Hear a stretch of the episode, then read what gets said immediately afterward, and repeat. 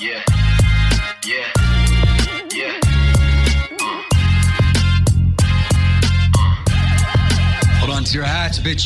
My verbal E buongiorno, buongiorno, bentornati, ben ritrovati. Questo nuovo episodio, l'ultimo del 2020 di Film Buffet, episodio 5. E siamo veramente all'ultimo, è arrivato fine anno. Pazzesca sta cosa, non sono morto. Se non mi ha ucciso il 2020 mi ucciderà il, tu- il quantitativo di Pringles che ho mangiato quest'anno in preda allo stress e all'ansia di certi momenti.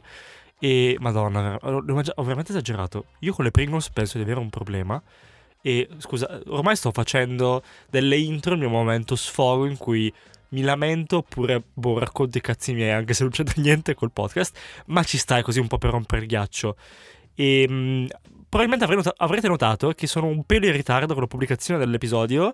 Disorganizzazione mia? Anche, ma stavolta la colpa non è totalmente mia.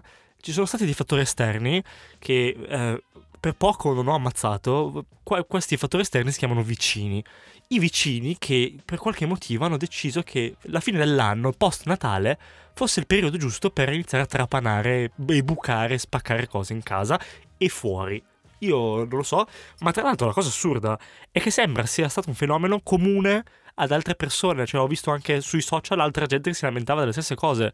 Non so quale sia stato il meccanismo nel, nel cervello di certa gente che li, li ha portati a- a- ad attivarsi con gli utensili. i- non lo so, ma è folle. Cioè, purtroppo ancora non dispongo di uno studio di registrazione isolato. Quindi qualunque rumore eccessivo, un po' sopra una certa soglia di, di gigahertz, come si misurano i, i suoni? In, in- in patatine? So proprio un certo numero di patatine. eh, f- si fotte tutto, cioè non potevo parlare, era veramente un incubo. Ce l'abbiamo fatta, siamo arrivati proprio così, photo finish, perché io di solito faccio sempre così, ma va bene, è calibrato, in realtà era tutto voluto, perché questo è l'ultimo episodio e quindi faremo un bel cappellone su quello che è stato quest'anno. Un anno al di fuori di, di quello che sappiamo che è accaduto, è comunque interessante, forse non abbastanza per certi versi, per altri invece formidabile. E, mh, però prima di arrivare a questo punto c'è ancora qualche notizia interessante che è emersa questa settimana, soprattutto una che mi ha particolarmente confuso, cioè proprio il termine giusto è confuso, non tanto confuso. E adesso la vediamo. Stavo girovagando qua e là tra i siti da cui prendo informazioni, comunque stavo facendo la scaletta per, il per questo episodio e quindi appunto cercavo e mi esce questa notizia, ovvero si farà il primo gennaio il musical di Ratatouille, ma si chiama Ratatouille The TikTok Musical. Al che ho detto, aspetta, la cosa si fa interessante. Cosa vuol dire Ratatouille, in primis, The TikTok Musical? Cioè, cosa, cosa ho appena letto? E il boomer che in me, credete, mi ha fatto veramente fatica per cercare di decifrare quanto è accaduto. Premettendo che questa confusione viene anche dal fatto che ehm, io non ho TikTok, non ho mai scaricato in vita mia, ho ben presente cosa sia, e l'ho evitato perché già quest'anno i social mi sono stati un po' qua e di averne un altro che mi occupava tempo, veramente no, mi sono messo un freno perché sono diventato una persona matura, una persona vecchia, una persona triste, a voi la definizione. Fatto sta che TikTok non ci ho mai messo piede. Però, bene o male, ho un'idea generale di che cosa bazzica lì sopra. Però, ehm, co- co- cos'è che Ecco, parte questa premessa, cos'è che è successo?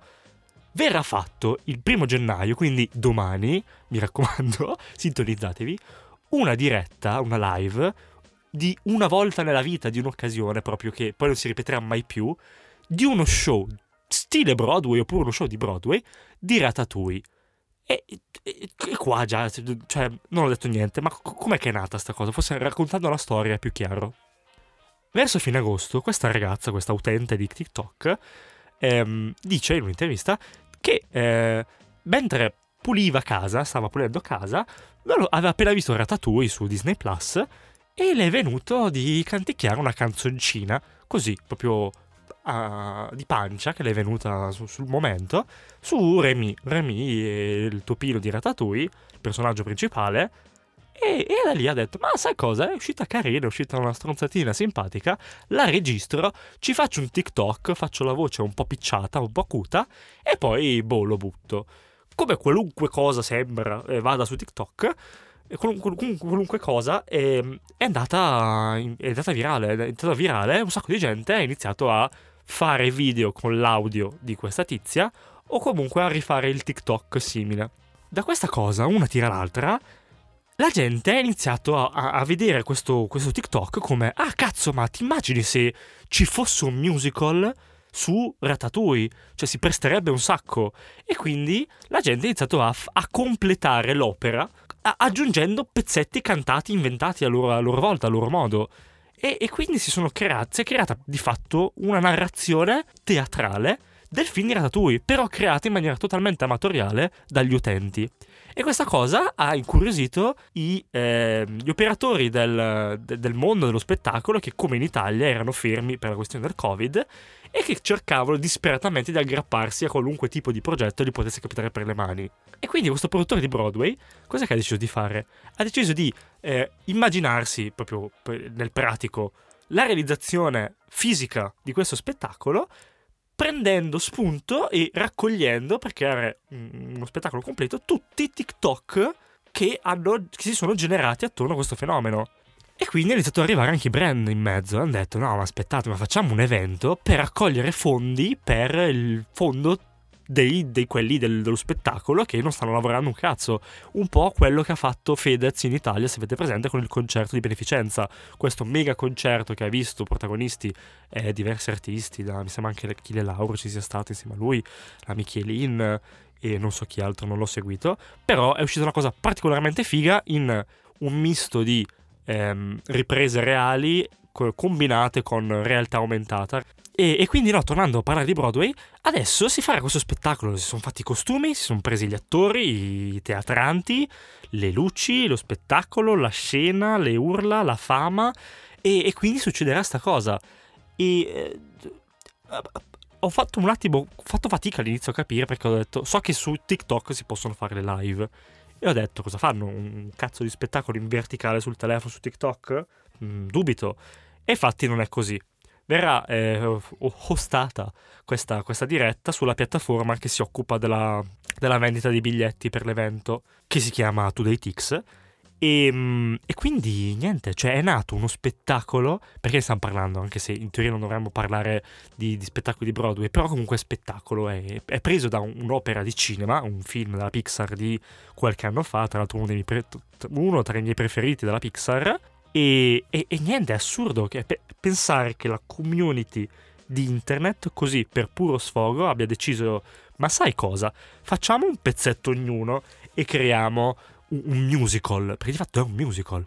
E la cosa ancora più assurda è che chiaramente la voce è arrivata da Disney. La, la ragazza che ha iniziato tutto ha infatti ammesso che è arrivato a, a quel livello in cui veramente la cosa si stava propagando in maniera incontrollata, ha detto "Oh, cazzo, adesso mi scriverà la Disney, mi farà una denuncia per qualche, per qualche motivo. E invece la Disney l'ha presa, perché tanto non è che dice, oddio ci stanno rubando la scena.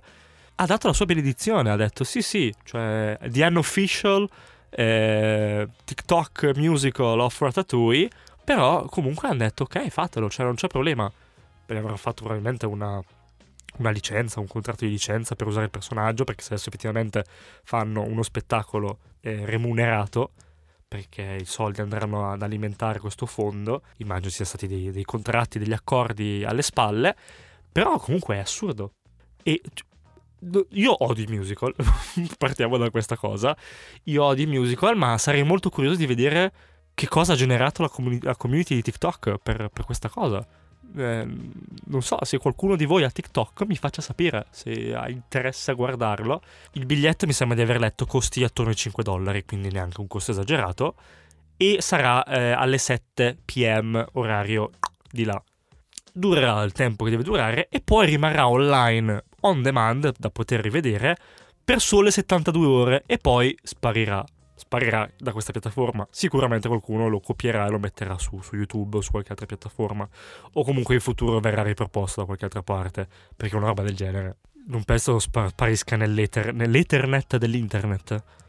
Io mi sono visto qualche compilation su YouTube di questi video, di queste raccolte di video, di video che hanno, di TikTok che hanno ispirato eh, questo grande musical. E boh, cioè, mh, l'esecuzione chiaramente è amatoriale, cioè gli utenti di TikTok ci sono dei musicisti, ci sono dei ballerini, ci sono... però non fanno proprio quello di mestiere. Qualcuno sicuramente del settore si, si sarà cimentato e avrà fatto la sua parte, però eh, immagino che la sceneggiatura verrà un po' tutta riscritta, cioè avrà preso spunto dall'idea di fare un musical e boh, da qualcosa che è uscito da, da, da, da certe persone, ma non penso che abbiano proprio preso palese palese e detto, cioè è ovvio che non, rifa- non riprodurranno palese palese quello che è stato pubblicato su TikTok, però cioè, è una cosa strana, è un esperimento strano. E qua ci si potrebbe chiedere, ma questo è il futuro di Broadway? Adesso nascerà, l'ispirazione verrà anche da queste piattaforme? Non lo so, potrebbe essere un punto di svolta, magari in passato un po' in sordina, ma chi lo sa?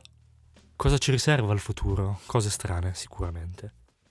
Ma continuando a parlare di cose strane, l'altro giorno mi è successa un'altra cosa piuttosto strana, ovvero eh, mentre facevo cose, ero alla scrivania, sulla tastiera del computer, a un certo punto faccio una pausa, apro, apro Instagram e vedo che un blog che seguo eh, ha pubblicato mh, mm, la notizia che è, è, online il famoso documentary di, di, Netflix sul 2020. Se vi ricordate abbiamo parlato qualche episodio fa, eh, Death to 2020, che vede protagonista Hugh Grant, Samuel Jackson, un po' di gente comunque grossa, e un documentary, quindi un documentario eh, ironico, che ironizza, eh, quindi fittizio, sul 2020 per prendere, cu- per prendere per il culo il 2020. Questo comunque era l'idea.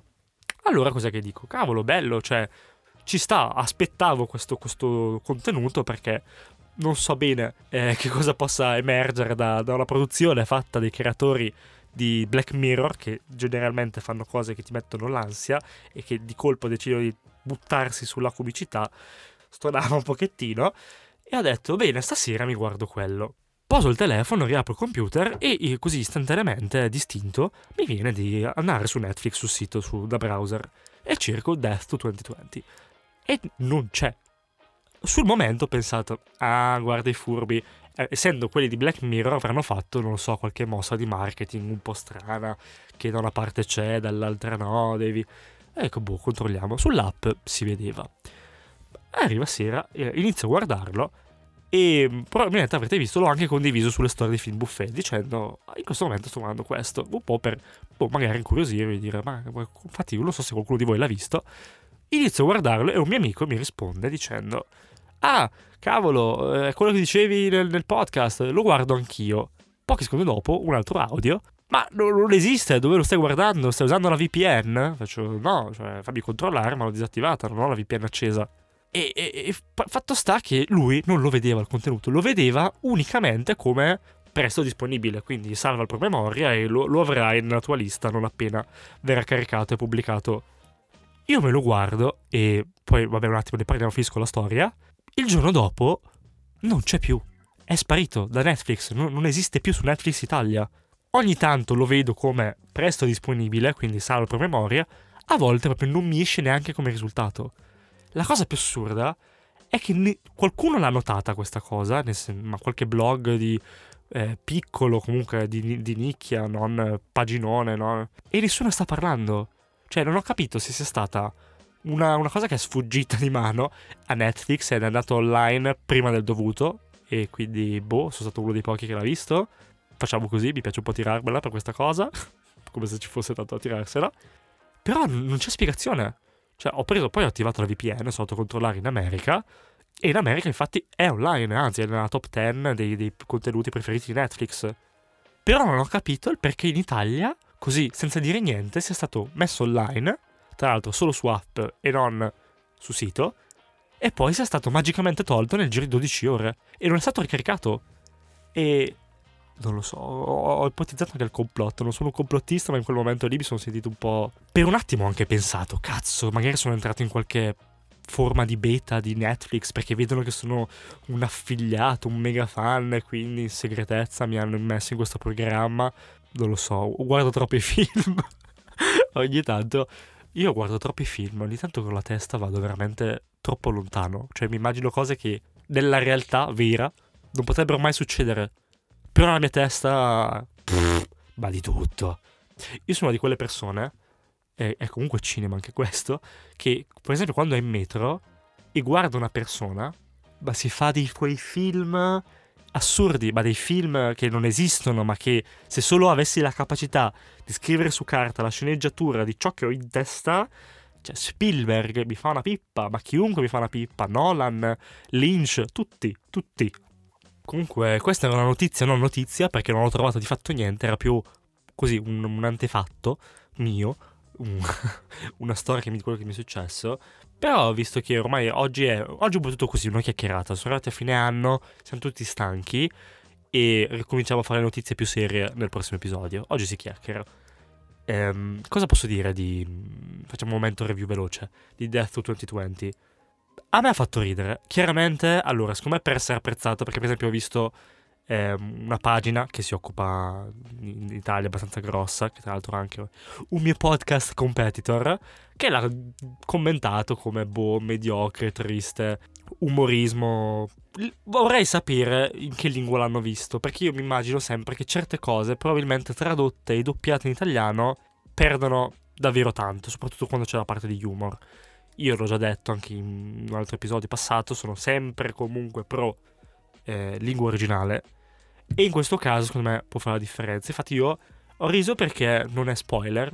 Ehm, cosa che succede? Ci sono questi personaggi: Samuel Jackson, Hugh Grant, Lisa Kudrow, Christine Milioti. c- C'è un botto di gente che eh, ricoprono un po' il ruolo fittizio di personaggi tipo personas nel mondo durante il 2020. C'è quello che fa il politico, c'è quello che fa lo pseudo storico scrittore, c'è il commentatore, c'è lo start-upper, l'imprenditore, il ragazzino che fa il ragazzino, l'adolescente, il young adult che vive sui social, comunque tutto così. E poi c'è questa voce fuori campo che a me ha fatto morire da ridere, che commenta cose sopra a ciò che si vede e a me ha ricordato particolarmente, non so se l'avete mai visto, film di anni 90, Giorgio della giungla. Quel film lì c'è continuamente una voce fuori campo che racconta e prende un po' per il culo a mo' di Jalappas quello che sta succedendo. In questo documentario c'è e secondo me in certi momenti è fatto molto bene. Secondo me è molto figo, ehm, ripercorre certe tappe, le prime tappe del 2020 in maniera che alcune cose avevo addirittura eliminate. Poi a un certo punto si perde, si perde, diventa molto politico americano e si dimentica di tantissime altre cose che sono successe. Si parla dei fuochi in Australia, si parla degli Oscar, si parla eh, del Covid, chiaramente, si cita anche l'Italia, si parla del Black Lives Matter, si parla di tutte le cazzate che ha fatto Trump e poi una volta che si arriva a parlare di Trump e ci vanno giù pesanti, nel senso che lo prendo abbastanza per il culo, in maniera non troppo contenuta, diventa un po' la macchietta delle elezioni di Trump, di Biden e di tutti quanti, quello che è successo. E si, si perdono, si dimenticano tantissime altre vicende, comunque abbastanza importanti, abbastanza consistenti, successe dopo o nel mentre in altre parti del mondo. Diciamo che parte molto bene, poi diventa un'americanata. È ovvio, comunque un contenuto americano. Mm, Mi aspettavo qualcosina in più, mi aspettavo un più un 360 su tutto il pianeta e quant'altro. Quindi, fatti, appena lo recuperate, fatemi sapere. Eh, vi ho abbassato le aspettative. Scusate, ma adesso in questo. Se c'è una lezione che ho appreso quest'anno è avere aspettative basse per così poter godere delle piccole gioie che ogni tanto arrivano. E infatti una gioia è arrivata.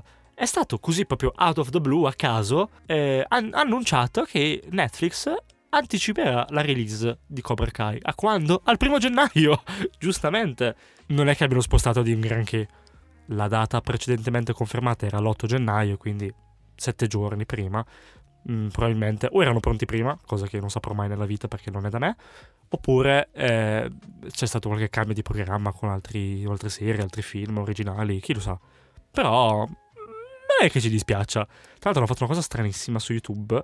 Hanno fatto una diretta di non so quante mila ore in cui riprendevano con musica rock anni 90 o anni 80 anzi la tecca di un serpente con dentro il teschio un teschio e il logo di Cobra Kai.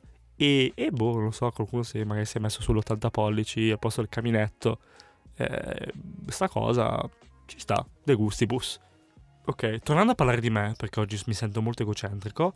No eh, in questi giorni mi sono spaccato di film, ma che non avete nemmeno idea.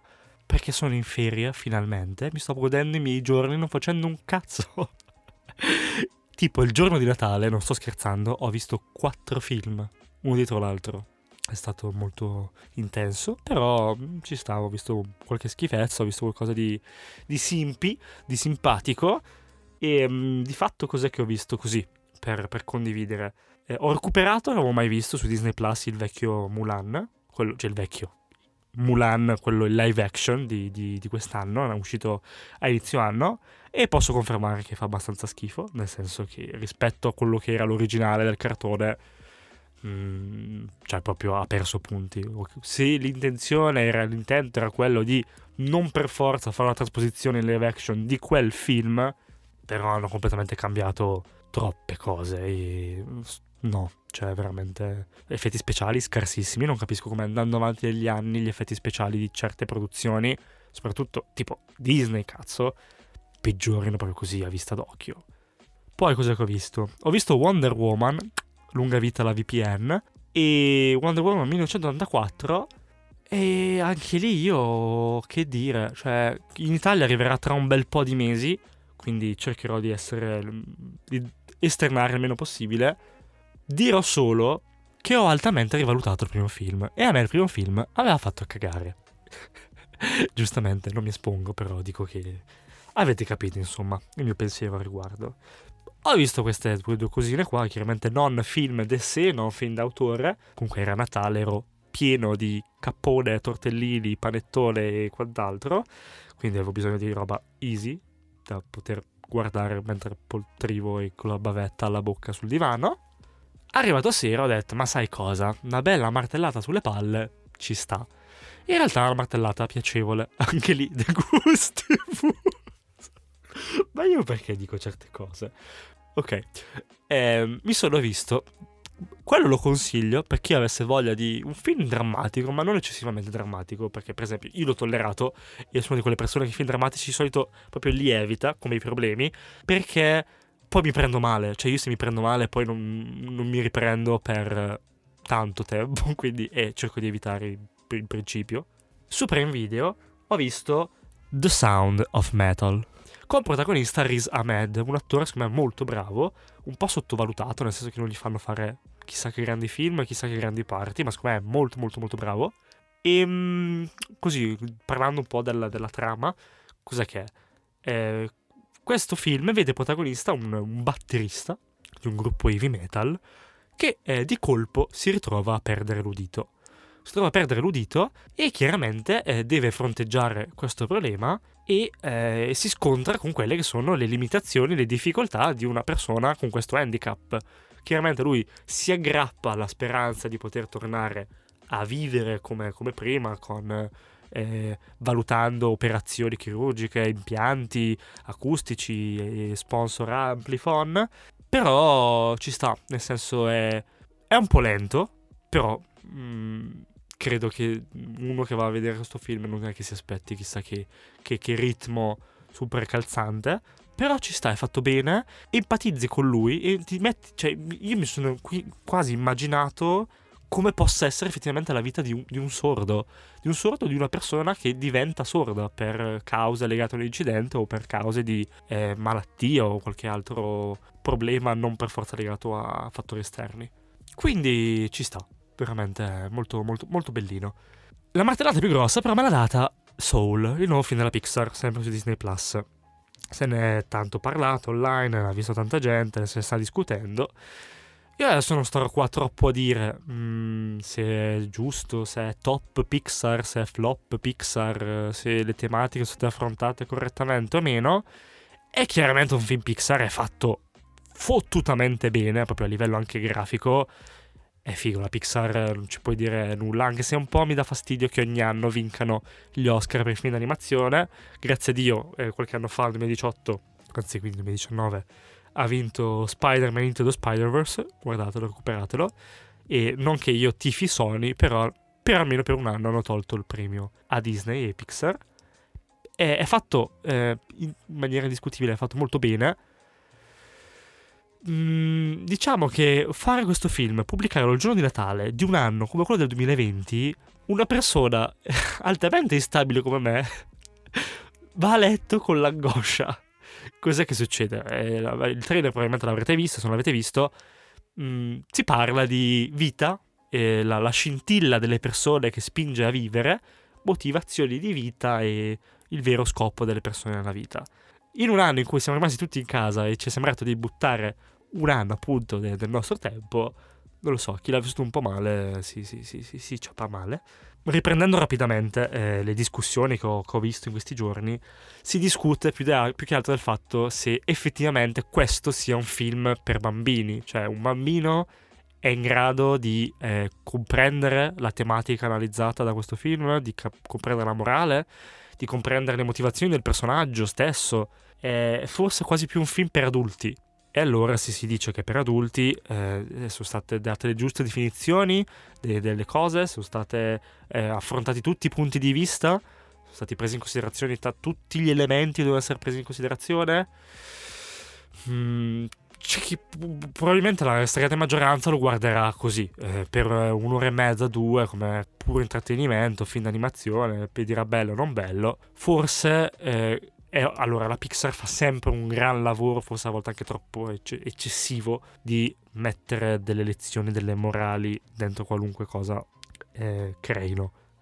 Anche sovranalizzare a volte però può, può, può, creare problemi, nel senso in certi momenti quando proprio si va fuori strada vorrei dire siediti e guardalo. Poi trai le tue conclusioni, ma di farne un caso mediatico, dire oddio, ma no, il caso Soul bisogna assolutamente. No, eh, sappiamo cosa, cosa, fa la Pixar, come certe tematiche possono essere molto sentite da alcuni soggetti, altre al- no. Overall è un bel film personalmente non lo ritengo uno dei migliori della Pixar degli ultimi anni. Secondo me la Pixar degli ultimi anni, Disney Pixar, è andata un po' calando. Eh, sono pochi film ultimamente della Disney Pixar che mi sono veramente piaciuti parecchio. Non perché sia un tradizionalista legato a, ai film della mia infanzia, però hanno un qualcosa di, di diverso. Lo sento che hanno qualcosa di diverso hanno cambiato chiaramente la narrativa. Una volta era molto tutto incentrato su personaggio, sfida, eh, Nemesi, eh, obiettivo finale, Nemesi che si mette in mezzo, bene o male. Adesso è anche è, è sempre così, è tuttora lo stesso, lo, lo stessa linea guida. Mm, c'è eh, a volte è un po' troppo tutto puccioso. Non dovrei pretendere troppo da un film che è per bambini, è ovvio. Ma sappiamo che non è anche troppo per bambini, quindi posso lamentarmi.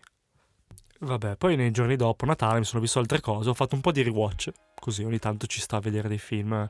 Ogni tanto riguardo i film, eh, non tanto perché mi piacciono particolarmente, ma perché ho bisogno di, non so, un film d'azione, una commedia, eh, un thriller, e quel film lì è, che andrò a rivedere, è passato tanto tempo l'ultima volta che ho, ho pigiato play, quindi non mi ricordo tutto perfettamente e ci sta, mi, mi intrattiene. E in generale quest'anno a me sembra che sia stato il 2020 un anno di, di grandi rewatch, un sacco di gente ha rivisto tante cose, anche io, il primo periodo, il primo lockdown, no in realtà non è vero, io il primo lockdown eh, ho fatto, e non sto scherzando, tutti i giorni, per almeno un mese, due mesi, tutti i giorni due film ogni sera, praticamente andavo a letto all'una perché guardavo il primo alle nove e poi così uno dietro l'altro. E ho cercato di recuperare tanti film che non avevo mai visto negli anni, nel senso non nuovi, non per forza nuovi, tipo ho rivisto, ho, ho visto per la prima volta Source Code con Jake Gyllenhaal, o come diavolo si pronuncia, non capirò mai come si pronuncia correttamente, fine 2011, che però non avevo mai visto, ho detto cavolo, adesso ho un po' un momento di tranquillità in cui non sono sempre in giro per lavoro, prendi di qua, sposta di là, che arrivi la sera, sei stanco, lavoro da casa, sono fermo, ho il tempo di organizzarmi la serata per vedere tot cose. E quindi questo anno che c'è stata una gran carenza di eh, grosse release, perché per esempio, eh, parlando sempre di Disney, la Marvel quest'anno è il primo anno che non ha pubblicato assolutamente niente. Doveva uscire a marzo, sarebbe dovuto uscire a marzo Black Widow, è stato posticipato. Eh, Kevin Feige ha lottato per n- non metterlo in alcun modo sulle piattaforme di streaming, su Disney Plus che aveva appunto appena lanciato. Tra l'altro, eh, paradossale, ultimamente ha appena detto in una dichiarazione che il futuro dell'MCU sarà in streaming, probabilmente si riferisce alle, alle serie TV, mh, mm, perché sì, altrimenti perché cazzo non ha messo Black Widow su online. Comunque, eh, per esempio la Marvel non ha, non ha rilasciato niente, doveva uscire James Bond, l'ultimo con Daniel Craig, che io tra l'altro apprezzo tanto come, come James Bond, è stato posticipato anche quello lì da marzo o aprile a settembre, poi novembre e poi pff, data da destinarsi. E così tantissima altra roba, anche Wonder Woman doveva uscire molto tempo eh, prima. Però, eh, non lo so, io quest'anno oh, non, ho sentito troppo la mancanza di queste release. Ho sentito la mancanza, per assurdo, di serie tv particolarmente fighe, ma aspettate perché di cose fighe ce ne sono state, poi ne parliamo un attimino rapidamente. Però non c'è stata quella cosa che mm, aspettavo, dicevo, io mi ricordo la maratona più bella che ho, che ho fatto, cioè proprio me la ricordo, memorabile, è stata la maratona della terza stagione di Stranger Things, che è stata l'anno scorso, luglio, agosto, non mi ricordo precisamente, dovrei andare a controllare. Era sabato, mi ricordo, mamma mia che bello, ho avuto una settimana orribile, progetti pesantissimi, eh, discussioni sul lavoro, un po' cose. Sono arrivato il sabato, ho detto io oggi, non c'era il mio coinquilino, il mio coinquilino era andato non so dove, era sempre in giro, avevo casa tutta per me, ho detto io oggi non mi muovo dal divano, ho acceso alle nove e mezza o alle 10 l'episodio 1 di Stranger Things su Netflix, la terza stagione, e ho finito alle otto e mezza, nove di sera ed è stato fantastico. Primo perché ho avuto tutto il giorno per me stesso, ogni tanto ci vuole, e poi perché è stata una stagione che io effettivamente ho, ho amato. Se così piccolo excursus, io dico eh, graduatoria, eh, prima stagione, terza, seconda di Stranger Things. Poi vedremo la quarta. Ecco, mi, mi, è mancata la quarta. Io speravo nella quarta, soprattutto speravo adesso, periodo natalizio, magari che la rilasciassero. Invece sono tardate troppo le, le riprese, quindi chissà quando la, la, la, la metteranno online grosse serie tv ci sono state molto fighe quest'anno, per esempio che l'ho nominata l'altro giorno, però recente, è The Mandalorian, ma veramente veramente tanta roba. E, ehm, c'è stato The Boys, The Boys ragazzi è stato pazzesco, io penso che The Boys sia stata sia una delle poche serie in assoluto che tutti gli episodi mi sono piaciuti, sia della prima che della seconda stagione, ha mantenuto un livello talmente alto che veramente chapeau cioè, è veramente una serie pazzesca. È un po' sottovalutata e screditata perché leggi supereroi. Io, per esempio, ho un mio amico che, che saluto. Ciao, tu so che ti senti accusato e nominato. Per esempio, lui è estremamente contrario a tutto ciò che è supereroi. Perché dice: No, vabbè, che palle, non mi piace il genere. Qua ci sono, ma in realtà non, non, sono così centrali. Non c'è eh, l'elemento eroico in questa serie è tutt'altro l'elemento centrale. E mm, è figo. Io ho avuto anche bellissimo questa cosa. In ufficio ero l'unico che. L'unico no, in realtà no, ero io e un'altra ragazza. E eravamo gli unici due a guardare eh, The Boys. E nelle varie pause pranzo ho iniziato a, a cercare di, di, coinvolgere gli altri, di dirgli: dai ragazzi, è un episodio a settimana. Arriva, cioè, aggiornatevi, arrivate al punto che poi lo guardiamo tutti insieme, lo commentiamo. No, boh, ok, alla fine qualcuno ha ceduto Fatto sta che ha ceduto tutto l'ufficio a un certo punto. E quindi il lunedì, eh, il lunedì sì, perché gli episodi uscivano il venerdì, il lunedì a pranzo era il momento nerdeggiamento pesante. E a questo proposito, eh, in questo 2020 che di fatto tutte le release che ci sono arrivate sono state un po' messe così in gola, tipo foie gras con le oche, perché eravamo tutti lì sul divano col telecomandino o con la nostra bella Chromecast a, a pipparci tutto quello che ci veniva mandato, perché era lì, non è che c'era eh, vado là, oddio no, non riesco a vederlo, quello era. Il fatto di avere delle release settimanali, che è una cosa in realtà molto vecchia, perché è sempre stato così, mi è piaciuto. Mi è piaciuto perché, per esempio, questa condivisione con le persone mi ha, mi esaltato, che è anche un po' il motivo per cui ho voluto iniziare a fare questo podcast. Il fatto di poter, non so, coinvolgere con un appuntamento settimanale le persone con ciò che si vede, ciò che si guarda e ciò che si vuole discutere. È, è figo non ti bruci tutto subito. Cioè, comunque, se poi una cosa ti piace, è ovvio che vorremmo abbuffarcene subito tutti quanti e farci la cazzo di maratona di 22.000 episodi, quali sono, che ci vengono propinati. Ma averlo a dosi più piccole ti fa apprezzare di più quello che stai guardando. Eh, sembra una cosa banale, però veramente ha fatto la differenza per certe cose. Tra l'altro per The Boys proprio c'era stata anche tutta una campagna, mamma mia, piene le palle di queste cose, con l'hashtag cancel The Boys, questa cancel culture del cazzo, perché appunto la gente, "Gnì, ma non ce l'hanno rilasciato tutto in un giorno, io adesso devo aspettare, che palle, allora fanculo Prime Video. Ehm, avete apprezzato questa mia vocina, vero? Dovrò smettere di fare vocine in futuro, veramente immagino siano molto fastidiose. Comunque, eh, la gente si era lamentata del fatto che. che poi sei creduta, come ho fatto io. Beh, per cagare il cazzo sul momento. E la gente fa: No, ma io lo voglio tutto adesso. Calmati, a parte che non state a decidere. È ovvio che eh, tutti vorremmo avere tutto subito in qualunque momento. eh, ma sta al produttore, al distributore e soprattutto in questo caso è stata una scelta di chi ha scritto eh, le- le- la stagione. Ha detto no, io voglio che esca. Tra l'altro è successo anche con la prima stagione. La prima stagione mi sa che... No, credo di, di dire una cazzata. Però mm, io mi ricordo che fosse stato tre episodi più tre episodi. Cioè, così. Prima tranche, seconda tranche. Comunque, è stata decisione dello studio, quindi se lo studio decide così, cioè, va bene, possiamo come community, come fan, eh, contribuire, infor- influenzare le scelte, però basta, cioè a un certo punto calmatevi tutti. Poi cos'altro di figo c'è stato quest'anno? Ah, vabbè, ovvio, The Last Dance, la docu-serie su Michael Jordan. Io sono impazzito da questa serie. Non è il miglior documentario, nel senso che, per esempio, la questione temporale l'hanno affrontata molto male, o comunque non al meglio, perché ogni tanto ti perdevi a che punto del- del- del- della linea temporale fosse, passavano da ehm, 2000 al 1980, al 76, al 74. Era un po' confuso, però veramente, veramente tanta roba. A me più, più che altro ha sconvolto il fatto che ci fossero così tanti materiali di qualità mai visti prima. Cioè, pensare che tutto questo sia stato girato all'epoca e tenuto nascosto perché eh, Michael Jordan aveva il veto sulla pubblicazione di questi materiali, appunto. Quindi non nessuno aveva mai visto tutto ciò. Era tutto rimasto chiuso in una scatola nera e adesso è stato mostrato al pubblico. E che figo, cioè sembra veramente... Io in certi momenti mi dicevo, ma no, ma dai, è finto. Come possono avere esattamente tutti i momenti precisi dello spogliatoio, della partita, del commento post partita, dei drammi fuori dal campo, dei drammi... Cazzo, è veramente, veramente figo.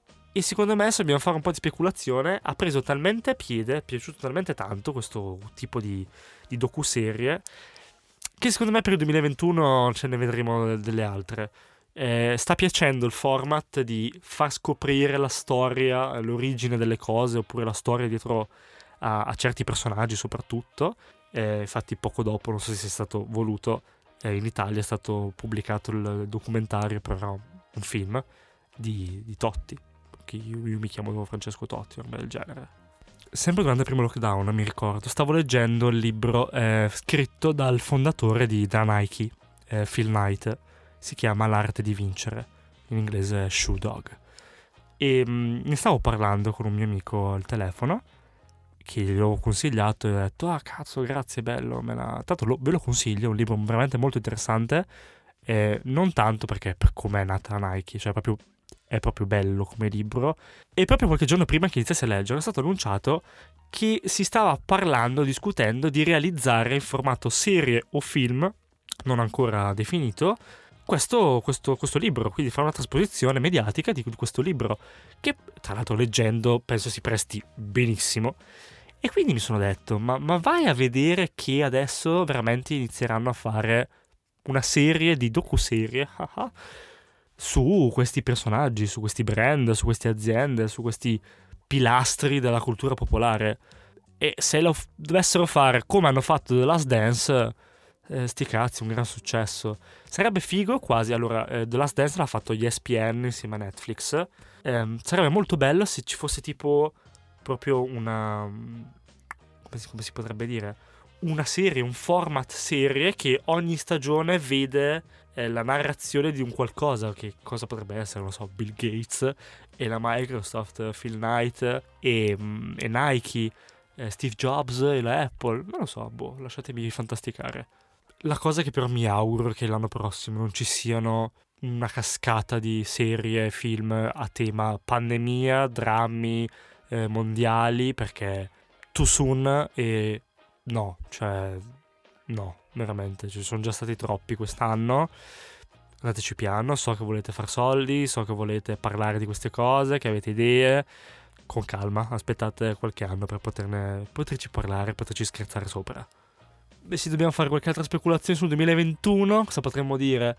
Io non sono troppo convinto che la questione Warner possa andare a, in questo preciso momento, cambiare completamente, de- delineare in maniera diversa il futuro e il panorama del cinema e della distribuzione dei film in sala perché è arrivato in maniera un po' troppo brusca, violenta, quindi quando arrivano in questo modo questi cambiamenti mm, non si è proprio propensi ad accettarli e farli propri.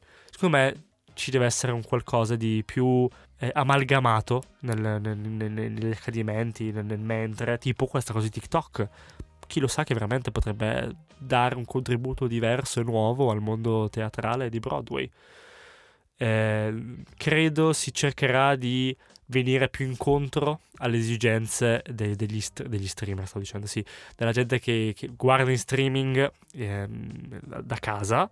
Per esempio, funzioni fantastiche, eh, il watch party di, di, Amazon Prime Video, la stessa cosa, non mi, chiamo, mi ricordo più come si chiami, però anche su Disney Plus, e poi c'è anche per Netflix, però Netflix per qualche strano motivo non l'ha fatto suo, cioè non è integrato, devi affidarti a dei plugin esterni tipo Netflix Party.